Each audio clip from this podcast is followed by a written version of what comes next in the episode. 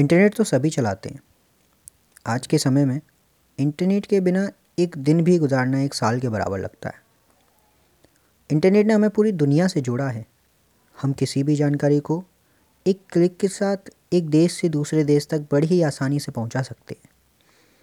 वैसे तो इंटरनेट का पूरा नाम इंटरनेशनल नेटवर्क होता है, पर हमने इसे इंटरनेशनल नेटवर्क से इंटरनेट किया और इंटरनेट से सिर्फ नेट बोलने पर ही हम काम चला लेते हैं। पर बेसिकली ये इंटरनेट आखिर क्या होता है जिसने हमें पूरी दुनिया से जोड़ दिया?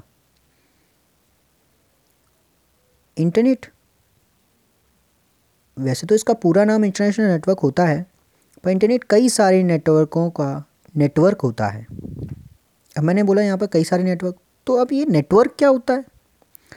तो एक नेटवर्क में दो या दो से अधिक स्वतंत्र कंप्यूटर विभिन्न संचार माध्यमों द्वारा आपस में जुड़कर डाटा व सूचनाओं का आदान प्रदान तथा संसाधनों का साझा उपयोग करते हैं।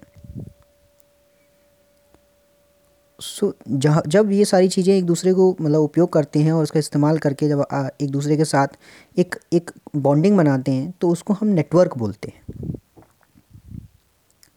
ऐसे ही कई सारे छोटे छोटे जो नेटवर्क होते हैं पूरी दुनिया में बने हुए, वो जब एक दूसरे के साथ जोड़े जाते हैं तो उसको हम इंटरनेशनल नेटवर्क बोलते हैं, या छोटे रूप में बोलें तो इंटरनेट बोलते हैं। तो आज के लिए बस इतना ही। हम फिर मिलेंगे एक नए टॉपिक के साथ। Thank you.